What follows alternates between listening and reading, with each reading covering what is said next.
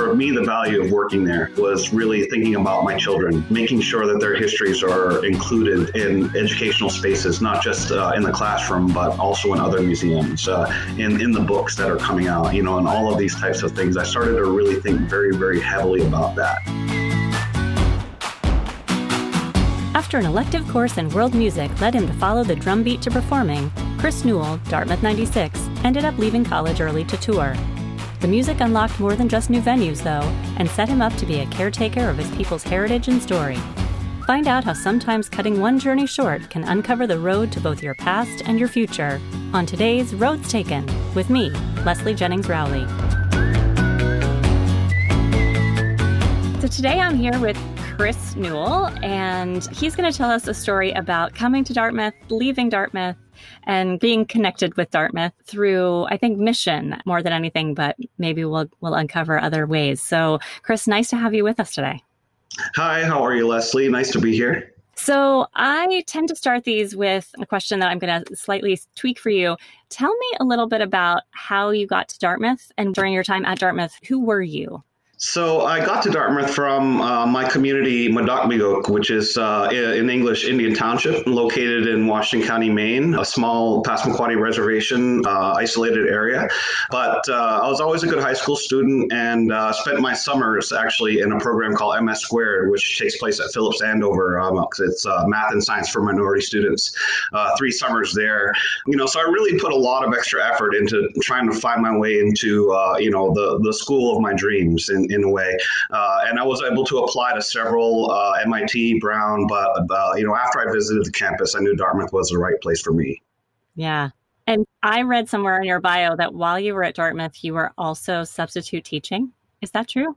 Absolutely, yeah. During my off time, when I would go home, uh, or uh, you know, the the terms when I wasn't on campus, if, if, the school year was happening at the time, then I was uh, substitute teaching at the school at home. So I've always been involved in education, uh, something that I grew into because my father made a career out of education, especially uh, the the crossroads between uh, how to teach Passamaquoddy culture, language, music within not just the cultural context, but also in the school context. Yeah. And so bringing in that both education and music, were you doing native music at Dartmouth? Like, would we have seen you at powwow and that sort of thing? So yeah, interestingly enough, myself and a few other students, uh, Woody Vanderhoop, he was a 96, uh, Sean Adekai, 95, uh, Sonny Baker, he was also 95, uh, and, and uh, several others. Uh, we started the intertribal drum group there, um, Singers. That's where I got into powwow singing. I, I grew up learning to sing Passamaquoddy traditional music, which is a far cry from powwow music. the, the beat pattern is, is actually completely opposite, but powwow is something that a lot of other tribes tribes, especially Western tribes, have adopted and is spread basically throughout Indian country. And I just fell in love with the music right away of the big drum. Kind of picked it up fairly quickly, uh, you know, singing with uh, my, my good friends. Uh, and, you know, those connections that I made around that drum, I, I still have connections with those people to this day. Yeah. and that's the point of it, right? Is to bring community together and kind of pass on traditions and stories and all of that. So tell me a little bit about your Dartmouth time and how it w- it it was shorter than most of ours. So yeah, I originally started as uh, an engineering major, you know, math, uh, calculus, took uh, physics 13, 14 with Dilo MOOC, you know, made it through. Um, but uh, as I spent my time there, um, you know, one of the things that changed my direction, I think, was taking an elective course. I took a world music course with Ted Levin, uh, Music 4. And that particular course, I was exposed to music from around the world. Uh, Ted is just an amazing teacher, uh, just really out, out, of the box amazing. Uh, you know, I got to see Huun-Huur-Tu when uh, and throat singing was unknown to Western world or the Americas. Uh, that was when they were being brought to the Americas, and now you know it's it's it's being used you know by uh, around the country, around the world. Uh, even rock bands, you know, are, are, using that overtone, that tuvan style of throat singing. So it, really seeing that music in live in person, you know, from these various cultures, uh, affected me greatly. It, it actually got really into my heart and soul so my direction changed from my love for math and science, which never really dissipated, but um, I started to grow a, a, stronger love for music, and that's really where you know kind of the pairing of my time with Occom Pond singers took place, uh, and then from there, uh, you know, we were performing uh, around the campus uh, at student events, you know, and of course at the Dartmouth powwow, we were singing for there. Uh, we started to travel around to some of the local college powwows. We had a great connection with the University of Massachusetts, who had a powwow and from there, I got to know the you know the powwow community, uh, the the native people that participate in in the local powwows in the area. And there was a drum group called the Mystic River Singers, who were uh, made up of you know some of the you know really great singers, uh, most of them from uh, Fort Berthold area, some from Minneapolis uh, and other places. Uh, and they had kind of come together at the Mashantucket Reservation during you know the the the early days of Foxwoods and started an intertribal powwow drum group, and uh, I love their style of singing. Uh, they sing an, an, older style. From there, I, I, started to sit in with them and eventually got invited with them. So when my path finally diverged from Dartmouth, it really diverged into music, and I became a Mystic River singer full time, and, and, traveled the U.S. and Canada, um, you know, close to 20 years. Uh, even got to travel internationally once uh, to Hong Kong. The greatest part about it was that uh, I got an education that you couldn't get in a classroom. I work in the field of museum education, specifically working with Native histories and now working with my own tribe's histories.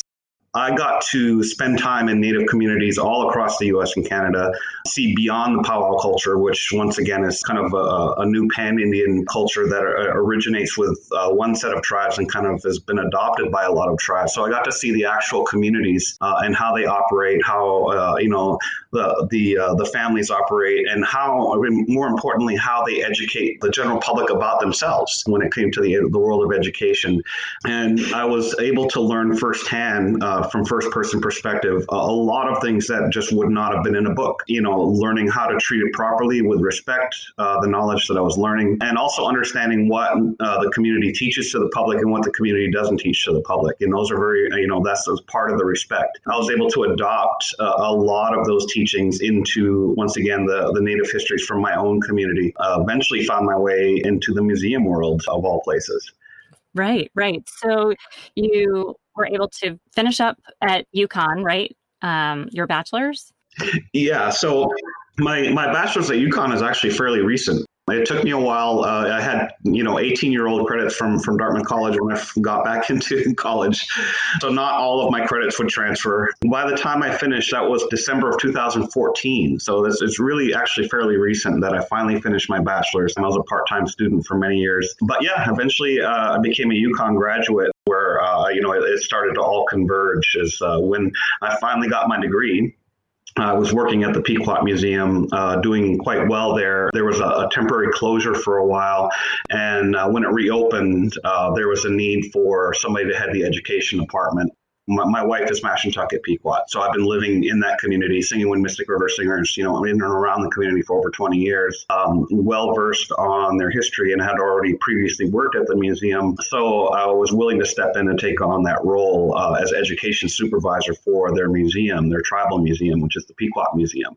And if you've never been there, it's the, it's the world's largest tribal museum. It's a 305,000 square foot building with 85,000 square feet of exhibit space. So it's a, a tremendous gem of a facility that teaches Mashantucket Pequot history. You know, for me, the value of working there was really thinking about my children uh, who, you know, enrolled with the Mashantucket Pequot tribe, making sure that their histories are included uh, in educational spaces, not just uh, in the classroom, but also in other museums, uh, in, in the books that are coming out, you know, and all of these types of things. I started to really think very, very heavily about that. And I started to diverge from just being a museum educator, just, you know, running tours or things of that sort. It's actually much more than that. You have to create an experience for a visitor that has impact. Uh, it really comes down to some skill uh, and how you're able to relate to your audience because your audience goes anywhere from kindergarten kids to lifelong learners, college professors, uh, high school kids. I mean, and they all react differently. And so you have to be able to present the information on any audience's level, which was the, the great part about it for me. Uh, I got to work with education and work with just multiple audiences, just a, just a vast multitude, um, probably over 70,000 guests uh, that my department was uh, taking care of the group experience for. And that involved classroom uh, education projects, uh, that involved sometimes outreach programming, you know, so I, I had to be really versatile. I was able to, you know, take what I learned from it and start to branch out from there as a consequence of all those skills and your, you know, the vast number of things you've probably had to do, then you got the opportunity to do that and more for your own community right? Yeah, uh, that's the amazing part. Uh, you know, uh, currently I am the executive director uh, and senior partner to Wabanaki Nations for the Abbe Museum in Bar Harbor, Maine. The Abbe Museum is a Smithsonian affiliate that teaches and, and specializes in Wabanaki history, uh, Wabanaki being the northeastern tribes of Maine and the Maritimes, Vermont, New Hampshire, Quebec, today, it's uh, five tribes Passamaquoddy, Penobscot, Micmac, Maliseet, and Abenaki. So those tribes collectively have known uh, under that term Wabanaki, which would translate as people of the dawn. So, you know, Passamaquoddy people, we are one of those tribes, and uh, I am now the head of this museum, and we're the only Smithsonian affiliate in the state of Maine. You know, so I find myself in a really unique position here uh, in that, as far as I know, uh, um, because the Smithsonian affiliates doesn't keep track of demographics, but as far as I know, I'm the only Native American executive director of a non tribal Smithsonian affiliate museum. For the museum, which the last several years specialized in a, in a process of decolonizing the way they teach history, you know, prior to my arrival, which means not necessarily centering uh, the archaeology and the anthropology voices, but actually centering the Wabanaki voices and anthropology and archaeology are used to uh, support.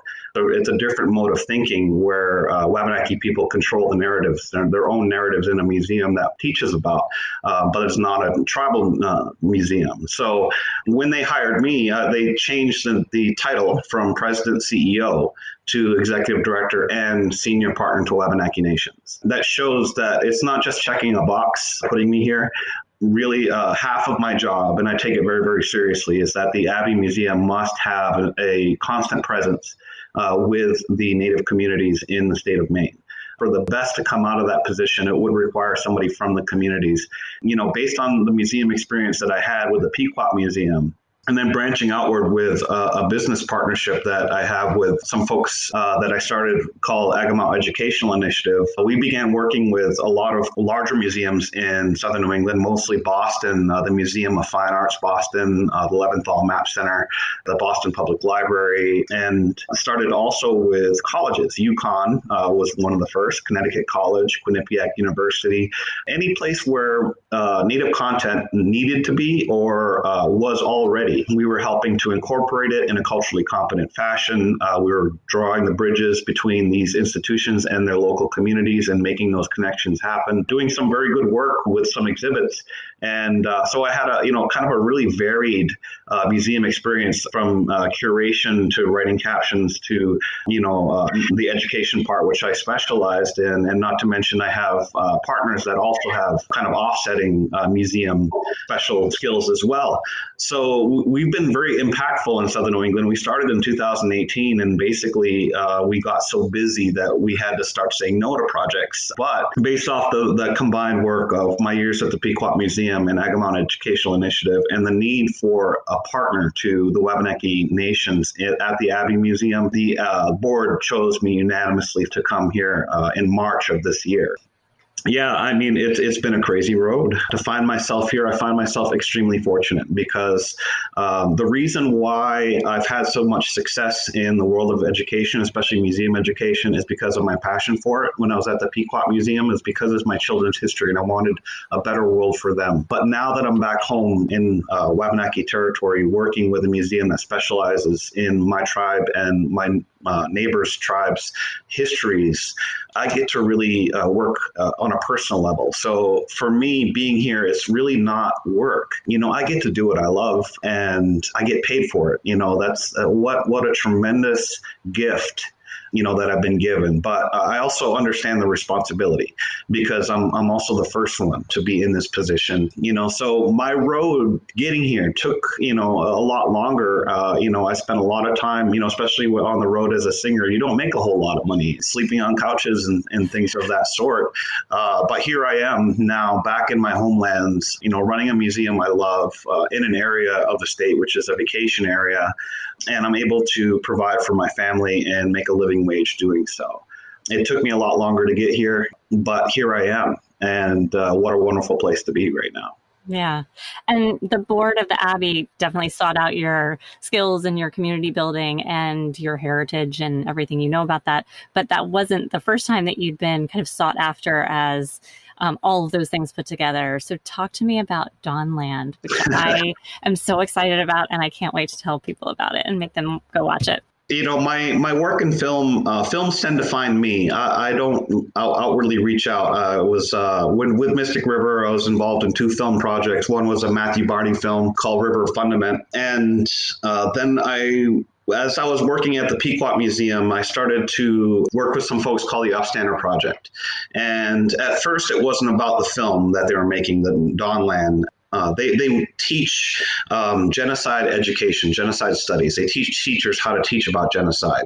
And they had been focusing on Rwanda, you know, uh, with the film that they had previously made called Coexist. And the learning director, Mishy Lesser, felt that it was just not proper to be here in America teaching about genocide without talking about indigenous populations and the genocides that happened here. And so she's listening to uh, NPR one day and she hears about something that's going to be historic, which was uh, the Wabanaki Truth and Reconciliation Commission, which was the first Truth and Reconciliation Commission in the United States, government sanctioned, uh, about the forced child removal of Native children uh, in the state of Maine.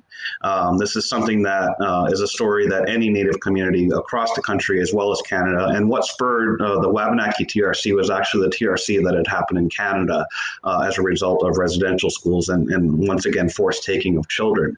And uh, in the state of Maine, you know, even after the Indian Child Welfare Act, the removal of ch- Native children from our communities was at a rate, uh, at the worst, 19 times uh, the national average. Um, and even in current times, you know, with the TRC revealing uh, things, we're still at a probably four to five times the national average as far as Native children being removed. And a lot of it is, is due to cultural differences, lack of understanding, and, and other factors that go into it, and the way our cultures are built, uh, in that uh, our communities are traditionally uh, migrant communities. You know, we, we you know would migrate down to uh, the mouths of rivers to fish uh, during part of the season. We would migrate into the woods to hunt during the winter traditionally, and when we were forced forced to live in one place for the entire year, um, you know, the uh, market economy takes over. And so what happens is Passamaquoddy start to have to make uh, money, you know, dollars, and uh, can't really subsist as uh, we traditionally did. And so, you know, selling baskets, uh, ashplant baskets, and things of that sort became part of it. Um, but also harvesting the agricultural crops. Uh, the Passamaquoddy tribe owns one of the largest blueberry farms, potato picking, other things. You know, so the if you were, were a child on our community, um, it was not uncommon for mom and dad to go someplace to go do some migrant work uh, for part of the year and to leave the child with grandmother, grandfather. The community raises children uh, much uh, different than um, than the state would look at it. But they see mom and dad not there, and they would call it neglect. And so child removal happens. And the sad part is there is none of us as Native people that are removed from this process. It was not my story uh, when it came to Dawnland, but I am not unattached from it. You know, I grew up with all of uh, the folks. So uh, I began working with the Upstander Project uh, on the Upstander Academy at UConn. And uh, during my time with them, um, they invited me to a, a, a early, early rough cut. They, and I was, I was invited into the process in the post production. They had already spent years collecting footage, and they invited me to their very first rough cut. And when I got there, uh, at first I was I kind of backed off. You know, I was like, okay, you know, it's not the first time I've been approached by a non-native filmmaker um, and wanting to bring me into a project, and uh, I, I, just wasn't sure at the time. You know, I was like, yeah, do I do I really want to put my feet into into this project? Um, but when I saw that first rough cut, what I saw was that uh, Adam and Mishy and the other filmmaker Ben had spent their time really doing everything right. They had come to our communities.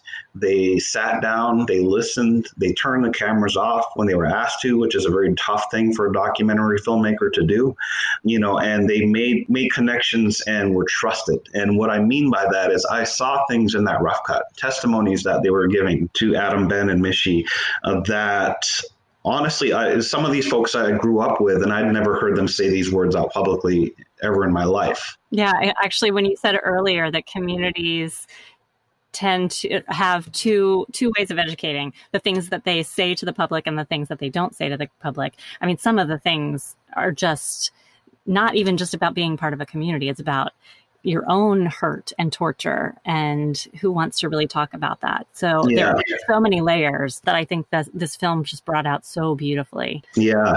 Uh, i mean that's that's truly what happened uh, you know so w- when i saw that what i what happened to me is i kind of had a, a, turning moment you know as far as my involvement in the project. I, I said i looked and i said you know the, these folks are are trusted by the people that i love you know like just really deeply trusted to the point that they're telling truths that they wouldn't tell normally otherwise anywhere. And not only doing that, they're doing it on camera.